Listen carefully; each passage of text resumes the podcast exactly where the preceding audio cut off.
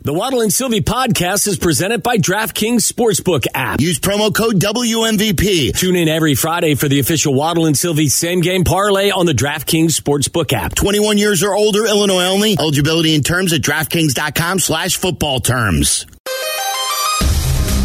This is Waddle and Silvy on WMVP WSHE HD2 Chicago. Chicago's home for sports. A good Karma Brands radio station.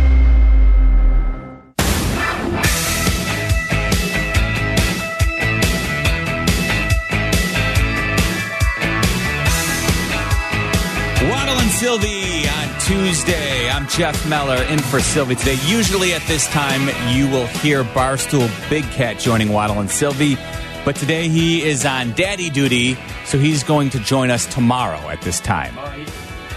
Single dad, or at least for the day, watching two kids. Yes. He's in his own defense right now. Yes, yes. Okay. He's just trying to survive. So surviving in advance. That's Gotcha. the uh, name of the game. So he will be joining Waddle and Silvy tomorrow at this time. So never fear. Just a day late, and it'll be uh, a day better. So don't worry about that for you. Uh, we mentioned that Theo Epstein joined Kap and J Hood yesterday. We had every intention of getting to this yesterday, but again, we got sidetracked with our rib on ribs on the plane conversation, which took on an, an, a life of its own. Yeah, you were defined as a snob. Charlie defined himself as a hypocrite. And uh, Tyler and, And I were both savage- kind of I- like savages. Savages, Yes, yeah, yeah. and yes, and Tyler and I were considered savages because we really didn't give a rat's ass what you bring on the plane as long as you don't drip it on us. Exactly. I owned up. I admitted that. No, you did. I was on principle. It was an honorable was decision on your principle. behalf, Charlie. Yeah. Mm-hmm. Yeah. So uh, you guys are both just uh, you don't care about your fellow man. That's what it comes down to. You, be damned. I don't care if I'm going to be stinking up the plane with your barbecue sauce. You just don't like the smell of barbecue, but yet you would welcome on a big box of of hot Cinnabon. Well, of course, because that's a lovely smell. Because smell. you like the There's- smell. I don't think there's a person in the world. You have to understand in life, it's not it's not always about you. It's not always about you. It's not. I'm saying ev- everybody out there. If you're if you're sane, you appreciate the nice warm smell of that cinnamon in the Should air. have got Carmen the good kids. Uh, we should have. That was uh, we definitely dropped the ball on that. I got a feeling that the good kid doesn't give a rat's ass what you bring onto the plane as long as you don't spill it on In you. fact, that may have been him. That may have been him in the picture. I'm not sure. It could have been if he was coming back from one of his golf trips. It's but- very possible. It's a good point, Tyler. Um, so that sidetracked us a little bit yesterday. So now is a perfect opportunity before we talk to Jeff Passan around 4:30. Let's check in on what Theo Epstein had to say with Kap and J Hood. Listen, I'm absolutely enamored with the concept of how baseball is going to change. I want to see how it plays out. Um, I, and I heard Jay Hood talking about this the other day as, uh, uh, as well, and I agree with him. Like when I settle into baseball, I know it's going to be kind of a leisurely pace, and I know it's going to take some time. But I'm also going to appreciate that there is going to be less lollygagging. That there won't be all the the the you know the Yeah. fixing of the batting gloves and the pitchers are going to have to do this and Not not so much- not totally in expedited fashion, but there's going to be a little more pace at it. Yes. I'm interested to see how that goes. I'm interested to see how they police it, but I do believe that I'm not. uh, Look, I don't think that there is one easy way to fix baseball so that it's appealing to all of the youth of America. I think that's a lost cause. I really do. I just think it's the nature of the sport. It's a leisurely pace, as I said, and not everybody's going to be drawn to it. I'm drawn to it, but even though I'm drawn to it and I will commit to it, I would like to see some of it, you know, some of the unnecessary lollygagging erased from the game. So I'm excited to see how this all goes. So Theo Epstein, the architect of the 2016 World Series champion Cubs, I think he has admitted that what they have done, him and his brethren, have in a lot of ways broken baseball aesthetically. Yes. Right? Like when you watch it, it is not as much fun as it once was. I've heard him You know, like he'll tell you that, I mean, there was purpose to why they did things the way they did, and it paid dividends. Yes. Like his the emphasis on on getting on base, you know, Yes. taking pitches, getting walks.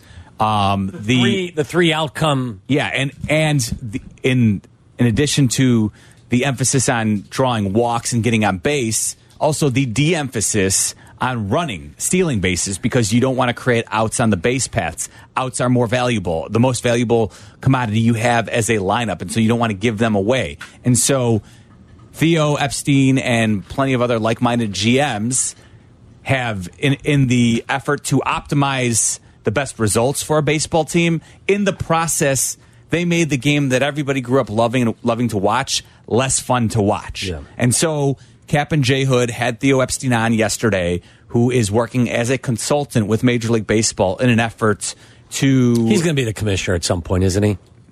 i don't know i'm not sure. What's sure more likely that he ultimately takes over at some point as the commissioner of Major League Baseball, or he is an owner, part of an ownership think- group of a I think- team, or he gets back in the game as someone running a team? I think absolutely ownership, you know, group is his path, and maybe um, doing some type of overseeing the running of a team.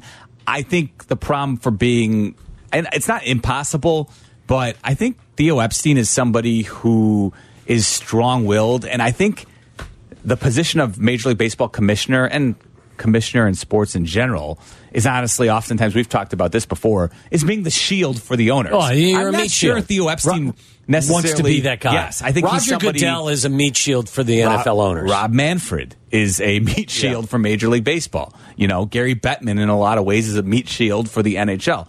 Um, Adam Silver, maybe he's been a little bit more outspoken about things, but he still, for the most part, acts as the shield for the owners. So I think, I I don't know if Theo Epstein, that's something ultimately he wants to do. We'll see. But the issue of the day, some of the changes that are going to be invoked in baseball. Theo Epstein talked about what he believes will be the most impactful change coming our way this season. Yeah, uh, ultimately, I think it's going to be the pitch timer, and and not because they notice the pitch timer, but because they notice the result of it, Pace which, of which play. involves just a better, better pace of play, a beautiful rhythm and flow to the game. The way you know, if you if you you know hop on YouTube right now and and and watch any game from your youth. And I was, the other day, I was watching the '75 World Series, Luis Tiant on the mound, and mm-hmm. he got the ball, he got his sign, and he fired like every 10 seconds. It's this beautiful rhythm. Like you're every time you take a breath, there's a pitch being thrown. You can't turn it off. It's just so much, so much more happens. You know, these days, last year in the big leagues, you had to wait four minutes simply to see a ball put in play. On average, takes four minutes. In the 75 World Series, it, it, it must have been half of that because they're just getting the ball and firing. So I think fans are going to love the pitch clock the most. The, you know, and it's going to fade into the background. The way you, when you go to an NBA game, no one goes home and says, "Oh, that 24 second clock was awesome," but you don't even notice it. But what you notice is this beautiful rhythm up and down the court, shots being put up, transition game. That's all caused by the 24 second shot clock. The same way, ultimately, where you're, what you're going to be left with, I think, is just a, a faster paced, action packed style of play, and you don't even notice the pitch timer after a few weeks. Such a good point. and and that's how, what I'm hoping happens. Um, that there is a change, but it becomes almost something that you don't notice. You do get. I think that that's the great way to describe it. That there's a rhythm to the game that doesn't exist currently. Now, some pitchers are going to be more bothered by it than others. Some batters are going to be more bothered by it than others. That's what you use spring training for. And Sox fans, I think, will understand like one of the best things over the last 20 so years of being a Sox fan was watching a Mark, Mark Buehrle. Buehrle start. Yes. And this will encourage more type of starts like that, I believe, ultimately. Think about it from last year too. Johnny Cueto Mm-hmm. began the year in AAA because the White Sox signed him late in the process, and then he, when he got to the big leagues, he was already accustomed to playing under the pitch clock because Right. it was instituted at AAA. And he had great rhythm, and it looked like it Get helped his go. performance. Yes, mm-hmm. a hundred percent. Yeah. Yeah, It's a and good point. And and honestly, I think too it will help. I think it will probably bring back the idea of uh, you know pitching being more about a, about an art, right? Like an art to pitching, not so much overpowering everybody with max velocity or just a wicked slider in the dirt over and over again. I think you're going to see. You know, it would. I think the game could stand to use a few more Greg Maddux types, if you will, right? Well, I subscribe in a lot of ways in, in sports and in life. Think long, think wrong. Like, take the mental part of the game. It's okay to use your brain to try and and use strategy for for pretty much every situation, but you can overthink stuff as well. So I think this is about rhythm. Get a rhythm. It'll be a rhythm for the pitchers. It'll be a rhythm for the hitters. It'll be a rhythm for those sitting and watching Major League Baseball as well. Again, I don't believe any of these rules are going to be able to grasp a 12 year old boy or girl and immediately make them a diehard baseball fan. I think the pace of the game itself does not fit into mm-hmm. the lifestyle of the youth of our, our society. That's that's fine. But I do believe that those that do find that they like the, the sport of baseball and they like watching it, my hope is is that this will enhance that experience. There's a couple things off of that that I'd like to play, but first off, we mentioned the adjustment period that's going to take place. Theo addressed that and just how long it took. It seemed to take minor leaguers last year to adjust to the pitch clock. The adjustment period in the minor leagues was about three weeks, three to four weeks. You know, the pitch timer rules rolled out there. We had multiple violations per game for that three week adjustment period. And that's not ultimately what you want, but it's human nature. It takes about that long to adjust to something that's significant. And then, and then the cool part is after those three, four weeks, we average uh, half a violation per game, both teams combined. So you, your, your, your team on average had an automatic ball or automatic strike assessed against them only once every four games, um, which is certainly you know something that, that we could live with in order to get all the benefits of uh, better pace of play. Excellent. So, so, yeah, so obviously that won't take that long. Uh, by you'd say, I you wonder know, whether you know. Listen, I mean, it's it's almost like the play clock in football. Mm-hmm. You hit zero, you give it one beat, and then you throw the flag. Sure. My I, my guess is is it's some something similar is going to happen in baseball. So they you get to zero, you get a beat, and then you get penalized. They asked Theo Epstein on Kap and J Hood specifically about the enforcement of the pitch clock. Yeah, it's it's completely different this time. Um, in in in the past, uh, the the you know pitch pitch uh, timing enforcement has basically been a suggestion, and and the way it was enforced, uh, the way the way pace of game violations were enforced in the past was sort of a letter to the players from the commissioner's office, you know, warning them, and then ultimately giving fines, progressive fines that you know were really just pennies in the in the big picture, given what guys are making. So now now it's totally different. Now now it's you know part of the fabric of the game itself. You know, pitch clock and pace of game violations are going to be enforced from the first pitch of spring training on. Um, umpires are responsible for that. There's actually an additional league staff member called the field timing coordinator who's going to be up in the box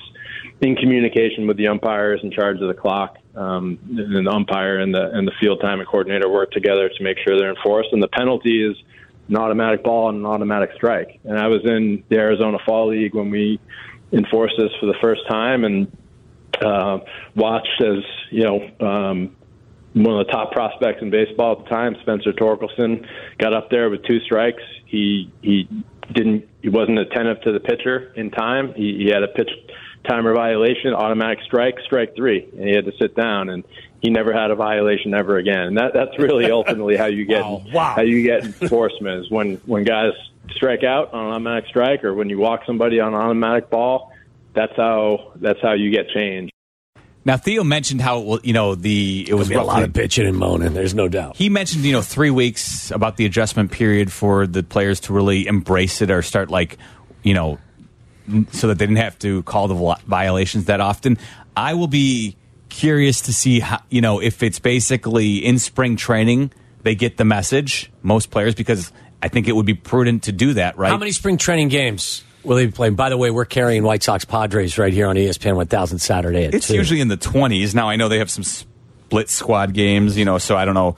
But usually You're going to have plenty of time to get adjusted to That's this. my point. You'll have that three to four week period to get adjusted and acclimated to a pitch clock so that it's not a real issue come regular What- season. by the way, what are the parameters of the pitch clock? What is it? I thought it was 25 seconds, right?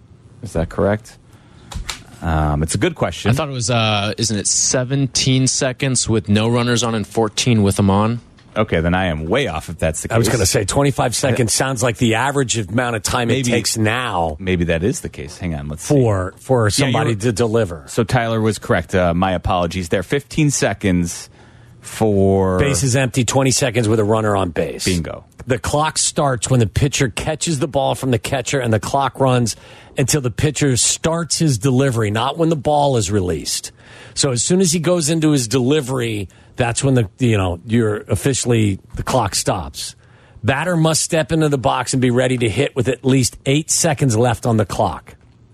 Violations by a pitcher, as you know, are automatic ball by the hitter and automatic strike. So the, so the hitter has to And to a be, hitter hitter gets one timeout per plate appearance. It says a pitcher gets two disengagements per batter. This is either stepping off or a pickoff attempt. A third disengagement would result in a balk. honestly, one of the mo- when you look at where you think about it, probably one of the hardest things is going to be the burden on the umpires to remember every at bat when the pitcher disengages and what you when the batter calls a timeout. Only because you're you know you're used to just when a batter no to granting them timeout. This is where Now- the officials are going to, the umpires are going to have to, this? to get themselves in line with all of this the same way the players are. I We think all- Theo said too. There's going to be like an extra umpire at every single game who's kind of like a rules overseer too, Yeah. as a part of all this. well, that won't get messy at all.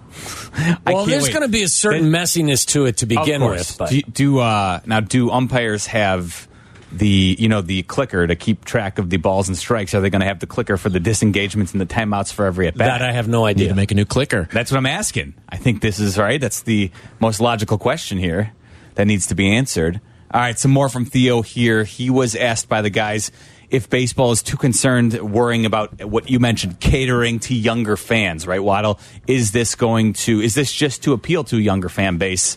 Um, is baseball doing too much of that? That's what Kap and Jay Hood asked Theo the other day. Yeah, to to an extent, you're right. Um, our numbers aren't where they should be with younger fans, and that's that's such an important demographic for the future of the game. Um, you know, younger fans who've who've grown up um, consuming their entertainment and their sports in a different way, and grew up with iPhones and grew up with fast-paced video games, tend to just want more action uh, and less dead time, um, more, more athleticism on display. Um, you know, shorter games, faster paced games, quicker moving games, and and that's actually that's that's actually true across generations. You know, even you know, not everyone's going to answer the exact same way, but on average, what fans like, their favorite plays, what I just listed, triples, doubles, stolen bases, diving plays, plays with a, a lot of action, a lot of motion, uh, a lot of suspense. Fans' least favorite events during the course of the game, and this cuts across generations, things that involve dead time. You know, pitching changes, mound visits, um, periods when there's nothing going on. So the, the pitch timer is really designed to just give fans more of what they like, which is action and ball and play action, and, and less of what they don't like, which is dead time. And it should help with younger fans as well. I'm interested also. I mean, this is all about pitch clock. W- w- I'm sure they touched on the shift and other things that are going to be implemented as well. Because I thought, like, and there was a great article several months ago about how the shift had been they had they, they had messed with it in the minor league system, and they found that the greatest impact they had was keeping everybody's heels on the dirt as opposed to not allowing someone on either side of, of second base. Yeah, I'm trying to like. I don't have. Uh, I don't know if I have the access to the specific cut about the shift, but you're right. That's obviously something that is getting a great deal of attention. A rule change that the league is also implementing. Um, you need uh, two fielders on each side of second base. So even though um, you're going to see, I'm sure, plenty of shortstops, you know, for left-handed hitters play. Yeah, you're going to be camping out just on the on the shortstop side of second base, and as soon as the pitch is delivered, like that's why I think keeping your feet, everyone has to have their heels in the dirt, is going to be more impactful. Mm-hmm. Yes. than actually the shift. Because think about it, Yeah. if, if if you're allowed to line up wherever you want, and you don't have to have your heels on the dirt, if you're a second baseman, you can play in short right field. And then as soon as the pitch is thrown, the shortstop who is just on the right edge of the bag, the second base bag, can shift quickly over there and pretty much cover the ground that is necessary. So to me, the biggest impact that is going, the, the thing that's going to have the greatest impact is actually going to be making sure that every infielder is stationed somewhere on the dirt and not in the in the outfield. Yeah, I, and I do think that, like you're not going to see those extreme shifts anymore because you're not going to be allowed to. But that's to that point you just made there. I think you know good athletic players, whether they're playing shortstop or second base, are going to be able to get once the pitch is being thrown, get to the other side of the Oh, there's no doubt. Listen, you're when you have Joey Gallo at the dish, or Anthony Rizzo at the Sure. dish, or whoever, Kyle Schwarber. Kyle Schwarber at the dish. You're going to have the first baseman hugging the, the the first base line. Yeah. You're going to have the second baseman significantly closer to the first baseman than he is to the second base bag, and you're going to have the shortstop lined up an inch on the right side of the bag. And as soon as the pitch is thrown, that guy's going to shuffle as quickly as he can Yeah. to the other side. So, I mean, again, I think the greatest impact is going to be for not being able to for second baseman and shortstop, whoever it is, that you're not allowed to be in in in short left field or short right field. Like the shift is going to be. I think the great, like I said, the impact's going to be where the, the, the heels are stationed, not necessarily, you know, on which side of the bag the shortstop or the second baseman's on. Theo talks a lot about bringing back in more doubles and triples into the game, and I do hope that the bigger bases will encourage more That's the running. one change that I I'm skeptical is going to have the, impact. And I'm I get it. no, There's no. so many Well, bang bang no, no, plays, but it's, it's more about for player safety. That is the change for the the bags. They want bigger bases so that players, you know, won't be having won't, there won't be collisions, whether it be at second base or primarily at first base as a runner's going down the line, right? And the first baseman gets to the bag quickly. The hope is that with a bigger base, you will avoid some injuries. But there has been the, it's theoretical, but some people believe that with you know if you take into account on both sides the additional six inches for the bases or Six six, inches inches is a less lot. that you have to cover. Yes. That all of a sudden, hey, you know what? Maybe we'll see more base running, especially because, like, you Not know, only that, but you are now limited to the number of times you can throw over to first base as well. I think that's going to have a greater impact than the size of the base. You'll also have velocities down as well. So the mm-hmm. Yes. time that it gets for a pitch to get to the plate and Yep. then the pop time down, like all that's going to increase too. It's going to be an interesting conversation with Passan when he joins us here in a little bit too, because I'm interested in hearing from everybody, Yeah. who they feel is going to be most impacted by this. Is it going to be pitchers? Is it going to be power pitchers? Is it going to be hitters? Is it who's going to be most affected and who's going to have to make the biggest changes? It's interesting. I'm, I've got an article on, on, on CBS.com here, CBS Sports, and they have a list of the 2022 fastest pitchers with the bases ending, uh, bases empty. Major League Baseball's fastest pitchers with runners on from last year. Major League Baseball's slowest pitchers last year with the bases empty, and Major League Baseball's slowest pitchers with runners on from last year as well. And there's a name on this list on the slowest pitchers that is very interesting.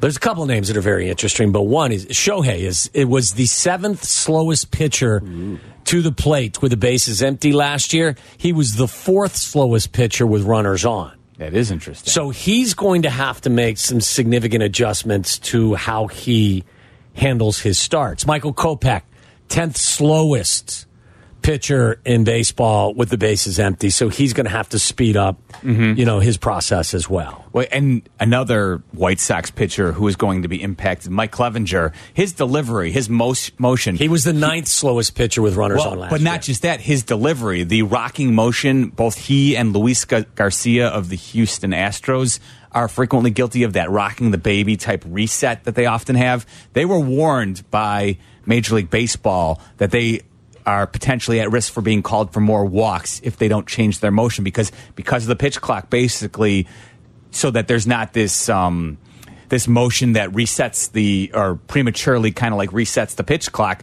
because once they start to go into their motion that's when you know Right. they're they- okay Well, Like, theoretically, those guys could still, like, the clock stops as soon as they start the rock. that, well that's the point is so so they told them hey you can't do like Luis Garcia last year would do like almost like three like arm you know rocks before he would actually start to go towards the plate and they've warned them that and so I wonder if they might be the biggest impacted pitchers because they have to change their motion to the plate which you know in and of itself could really wreak havoc with their deliveries. 312-332-3776 if you'd like to talk some baseball with us. We're going to do that with Jeff Passan coming up next. Follow Chicago's Home for Sports on Instagram at ESPN underscore Chicago.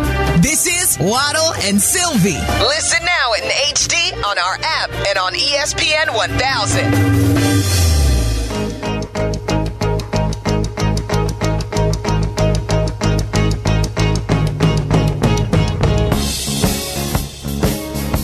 Remember, your Would You Rather's coming your way in about 20 minutes from now. Don't forget hashtag WS Would You Rather on Twitter, and we will take your best either or questions later this hour. I got to tell you, as, as we've wandered for the last week plus in the sports desert, or at least I have, Mm-hmm. I'm I can't wait to see Major League Baseball's changes and how the the effect is handled by different teams and different players. you and me both I'm thrilled with the uh, the changes. And while you call it a desert, I have to believe our next guest has been reveling in a Super Bowl championship Well, because, true, as we yeah. know here on Waddle and Silvy, Meller in for Silvy today. Jeff Passan resides in Kansas City, and I have to imagine, Jeff, it is fun rooting for Patrick Mahomes these days. Yeah, I mean, I, I, I hate talking about this honestly on the Chicago airwaves because of the whole like, you know, Trubisky thing. But yeah, it's kind of awesome having the best quarterback of all time as your children are growing up in the city you live in. Not gonna lie. yeah, doesn't suck, does it? I mean, probably the best way to say it. While we sit here with a three and fourteen team. Well, okay, I, I, I apologize for not being a uh, regular listener, but what uh, what should the Bears do? Oh, like, boy. what's the general consensus on? Do you trade Fields and and go with Young one one? Do you trade the pick? What's the uh, what's your feelings on the All, all I can tell you is is that the size of Bryce Young, his body scares the hell out of me. I, if I was in charge, I'm moving forward with Fields. I'm training the number one pick for whatever I can get, and I'm going to try to surround him in that offensive huddle with better offensive linemen and better targets. And my hope is he develops in a manner in which I think he can. But you know, there are still questions, Jeff. Still questions out there. Yeah, there, I mean, there are questions about the, the arm. There are no questions about the leg. I'll tell you that. God, he can run, and he is so much fun. To, like second half, Justin Fields this year Yeah. Is enough to make you hope. Yes. and that's all we really want as sports fans, right? Yes, we want hope. We, we want to be we, we, we want to be able to picture in our mind's eye a guy hoisting a trophy, and I think Justin Fields is a guy who can hoist a trophy. I really do, but you better have the right people in place to help him develop because there's there's still a lot of work to be done there. Amen to that. Uh, hope is the key word here too for me as a baseball fan, Jeff. That I, I'm excited about the the changes that are about to take place. How do you feel about the rules changes and the impact that you anticipate they will have? Um, I, I've gotten a little blowback from uh, some people, but I'm going to repeat what I've said elsewhere.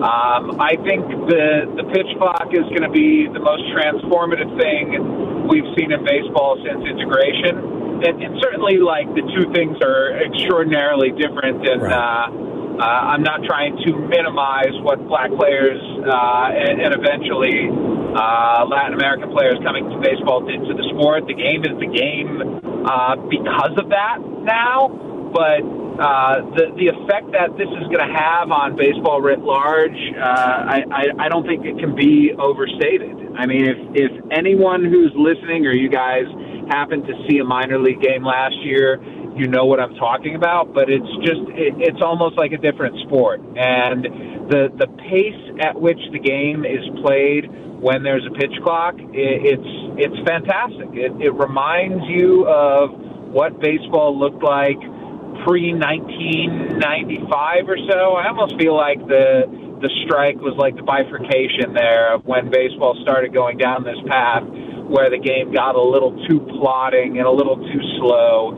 And I, I love baseball. I've you know I've, this is my 20th year covering it now, and uh, in those 20 years, I've I've seen a, a gradual shift toward these these three plus hour games that just don't appeal as much to uh, a, a culture that has gone toward shorter and shorter attention spans and quicker and quicker bites uh, and instantaneous dopamine hits that we've come to expect. Well, you know, I, I think that Major League Baseball is going to have that now, and it's going to be directly because of the pitch clock. And I think you're going to see regularly two and a half hour games. I think the average game time is probably going to drop about 20 minutes, maybe even more this year. And uh, the, the reality of a sub two hour game in baseball, it's it's going to happen this year. I think every team is going to have it. And as for all the, the people who are diehard, hardcore baseball fans who say, why would I want less of something that I love? I, it's the wrong perspective. You're not getting less baseball. You're getting quicker baseball. You're getting a more streamlined product. And uh, as someone who adores the game and everything about it, the idea that I'm not going to be losing any of the stuff I love, but I am going to be gaining something that's really important to me, which is time, I think it's the best of both worlds. And, you know, I, I think the, the shift uh, is probably going to have the least impact of all things. Um, I think the bases are going to change the game. And if you don't know, the bases have uh, gone from 15 inches square to 18 inches square, and those 18 square inches, you're going to have about four and a half uh, inches less in between bases. And considering how bang bang stolen bases are, those four and a half inches are going to make a whole lot of difference. And the the limitations on pickoff moves, you only get to disengage from the rubber. That's either picking off or stepping off twice every at bat. And if you do it a third time and don't pick a guy off, it's a balk. It's going to lead to more stolen bases. So I think Major League Baseball is trying to emphasize the athleticism that's in the game now, and this is going to go a really long way toward doing that. ESPN Major League Baseball insider Jeff Passan joining us on the CarX Tire and Auto Hotline. Jeff, um, interesting there. Do you feel like, from what you've observed, are there any teams across baseball who are more well positioned to take advantage of some of these rule changes? I was at Diamondbacks camp today and uh, was talking with Torey Lovullo, their manager, and you know they have Jake McCarthy and Corbin Carroll and Ketel Marte, guys who's uh, you know they they have really good all around games, but speed is a part of their game and. Uh, you know, the, from the way Torey was talking, like the emphasis on the stolen base is going to be a real thing with them. Uh, you go to any camp. I've been to you know, I think probably seven or eight camps at this point, and all of them you can see when their pitchers are are throwing live at bats against hitters. There's usually a clock behind them, and they're getting used to this idea of this game without a clock. Well, all of a sudden it's got a clock, and you better be ready because if if the clock expires before you start throwing your pitch, that's going to be an automatic ball, and that's just not something that any pitcher wants to give away. And likewise, if you're a hitter and you're not in the box with eight seconds to go on the clock, then there's going to be an automatic strike, and you're putting yourself at a disadvantage there. So I, think it's going to take a little while for everyone to get used to it, but we we are as human beings extremely adaptable creatures, and baseball players uh, of this generation have learned you can't run over a catcher anymore. Okay, you can't slide hard into second anymore. Okay, you know it, it's not what we were taught. It's not what we grew up with, but it's what we have to do because it's in the rules now, and uh, the penalties I think are harsh enough at this point to make everybody change the you know what they've grown used to and accustomed to, and uh, they'll figure it out. Jeff, who are going to be the most affected, the more affected players here? Is it going to be pitchers? Is it going to be power pitchers? Is it going to be power hitters? Who's going to have the greatest impact on how they do their job? I think it's going to be tough on power pitchers because, listen, when you're sitting out there throwing 95 to 98, uh, there's a lot of stress and strain on your body and on your arm in particular. And if you, you know, if you've gotten into a routine where you're taking 22, 23, 24 seconds between pitches, and all of a sudden when the bases are empty now, you have only 15, think about the, you know, the, the recovery time that's involved there. Like, you have conditioned your body to do your job in a particular way, and now you have to completely change how you go about things. So I'm not sure that that's going to mean that guys are throwing any less hard in Major League Baseball's, uh, you know, full year experiment last year uh, with the pitch clock at all levels. Uh, they found that velocity stayed where it was. So it's not like guys are for certain going to be losing velocity, but there's no doubt that there's going to be a pitcher out there who loses a mile or two on his fastball. And it's not because he's hurt, it's because he recognizes that if I'm going to do my job of throwing five, six, seven, eight, even nine innings, uh, I need to allow myself to become more of a distance athlete than I am a sprinter because baseball has turned into a sprinting game in a lot of ways. It's why you see so many relievers coming in one inning at a time now, and that's all that they can do. Yeah. You go in one inning and you let it eat for that inning. Well, uh, letting it eat for that inning is going to be a much more difficult task, but uh, for the starters in particular, uh, they- they're going to need to make some adjustments to see if their bodies react in a way that allows them to pitch like they did in the past. If their bodies aren't conditioned for doing that or aren't capable of doing that, they're going to have to ask themselves, okay, how can I be most effective? How can I get outs in the best way possible? Jeff Passan joining us here on Waddle and Silvy. Jeff Meller in for Silvy today here on ESPN 1000. Jeff, we throw around generational talent quite loosely when we're talking about sports players, but I don't think it's hyperbolic to say that Shohei Ohtani is truly a once in a lifetime player that we're seeing right now. Is he on schedule to become the sport's first $500 million player? And if so, would that be money well spent by anybody who could land his services? Um, no, because the idea that Shohei Ohtani is going to stay healthy for the 10 years it takes uh, to pay out that 500 million, uh, there's just nothing in history that we know of that illustrates that he can do that. So you are unquestionably running a, a, a risk, a, a much more, uh, a much larger risk, I think, than you do with all these other contracts that you see now because of it. And yet with Shohei Ohtani, you're getting two players in one. So I understand why the Los Angeles Dodgers or why the New York Mets or the, the Angels or the San Francisco Giants or the Seattle Mariners would be compelled to do that because to get a player like Ohtani, he is a once in a lifetime player. Um, there are so many talented baseball players who have been great pitchers in their youth and been great hitters, but uh, the game has conditioned them to uh, choose between one of the two sides because it's been thought impossible to do otherwise. Shohei Ohtani has proven that premise incorrect. And yet, in the time he's been over here now, five full years going into his sixth, there's been nobody who's come even close to, to replicating it.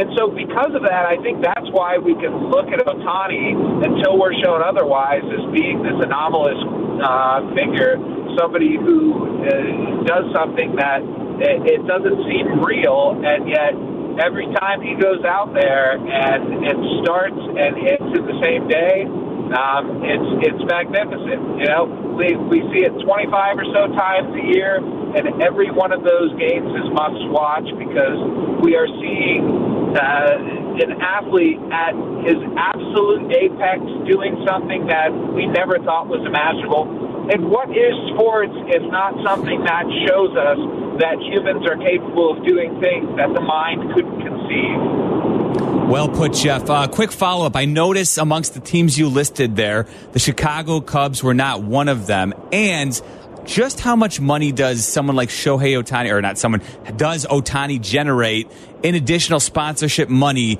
that a team can access that they couldn't with any other player because of his international superstardom? It's a great question and one to which I wish I had like a specific answer.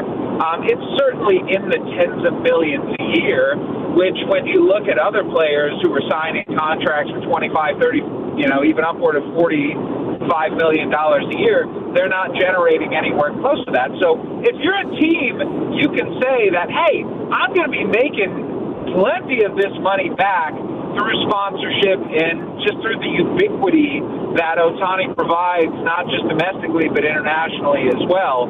Uh, I, you know, the Cubs are going to be in the mix. They were in the mix the first time around, um, and the fact that they've had players, Seiya Suzuki now, Kosuke Fukudome before that, Yu Darvish uh, when he spent four years there. Uh, like, listen, Chicago will always be a destination city.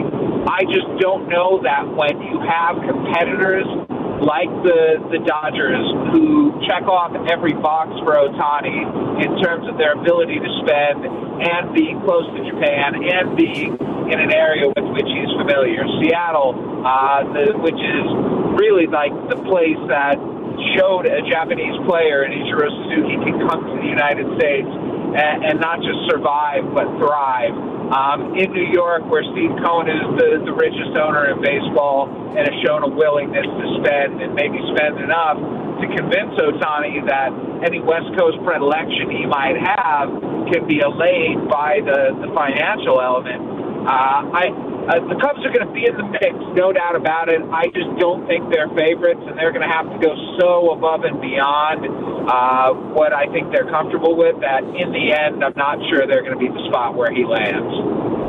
Well, that's certainly a bummer for Cubs fans to hear, and I promise you, Jeff, uh, White Sox fans are not holding their breath. No, they're not. Based Yeah, on that. I would not. I would not anticipate that he's going to end up on the south side. Look, I, I, I hope that uh, anybody who is uh, aggregating this includes this context. I don't discount the possibility of the Chicago Cubs emerging as a realistic suitor for Shohei Ohtani.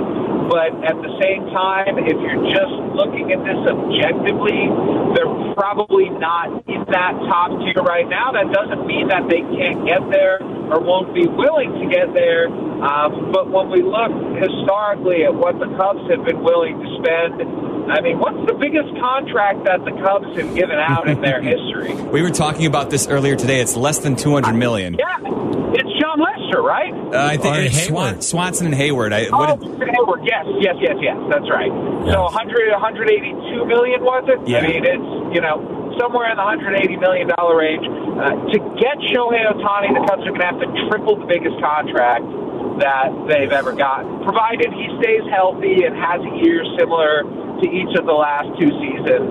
And and while I I don't at all doubt that they are capable of doing that, um, you've never seen Mark Walter with the Los Angeles Dodgers uh, talk about biblical losses, and you've never seen Steve Cohen talk about that as well. So uh, it's going to take a complete paradigm shift, I think, from Tom Ricketts to get into that area where Shohei Ohtani is going to be playing in order for the Cubs to get him. Pass, and as always, we appreciate Great the stuff, insights. Uh, enjoy the Lombardi Trophy, my Yes. Thanks, Jeff. Uh, take it easy, boys. Thanks for having me. That is ESPN Major League Baseball insider Jeff Passan joining us on the CarX Tire and Auto Hotline. I share his enthusiasm for the baseball changes. Maybe I'm overplaying it. Maybe I'm just giddy.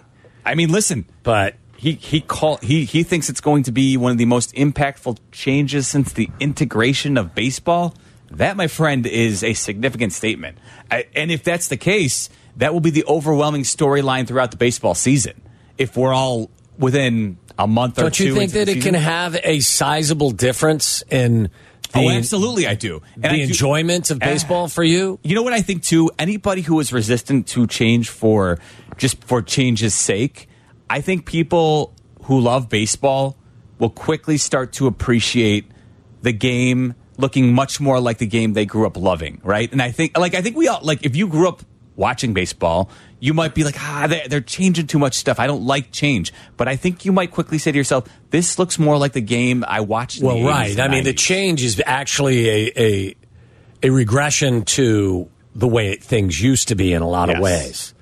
Ways. and you and, and you ha- sometimes you need to push the sport back into that direction and it might take something like a pitch clock And I'm uh, actually, as I said, I am somebody that when I sit and watch baseball game, I know I'm in for a leisurely paced sporting event, and I know that it's going to take a certain amount of time.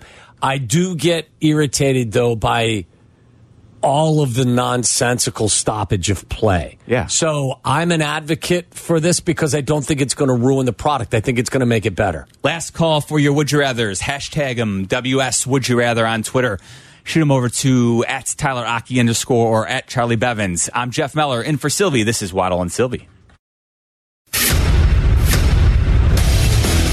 Chicago's Home for Sports on Twitter at ESPN 1000. This is Waddle and Silvy on Chicago's Home for Sports, ESPN Chicago. Hey, this is Coach Mike Ditka. Greg Olsen here. This is Stacy King. Hey, this is D Rose. What up? This is Ludacris. Hello, this is Stick and Bird. Would you like to play a little? Would you rather? Oh my! The speed version of Would You Rather. jeff passan was so good we had to uh, truncate would you rather just a bit but that doesn't mean it can't be great short and sweet and to the point It's for an ESPN prize pack here. Waddle. What's in an ESPN prize pack? Lots Tyler? of great That's prizes. a, that's a Travis question upstairs. Travis is on vacation, so Don't worry, he's coming back. All right. I hope so. Would you rather? Let's do this. Tyler Rocky All and. Charlie Bevins on the other side of the glass. Ben wants to know Would you rather have your in laws critique every parent decision you make or have a 25 handicap golfer give you pointers? I don't golf, so I'd gladly take the. I probably would prefer my, you know, my, my my my mother-in-law is more than welcome to try to give me pointers on.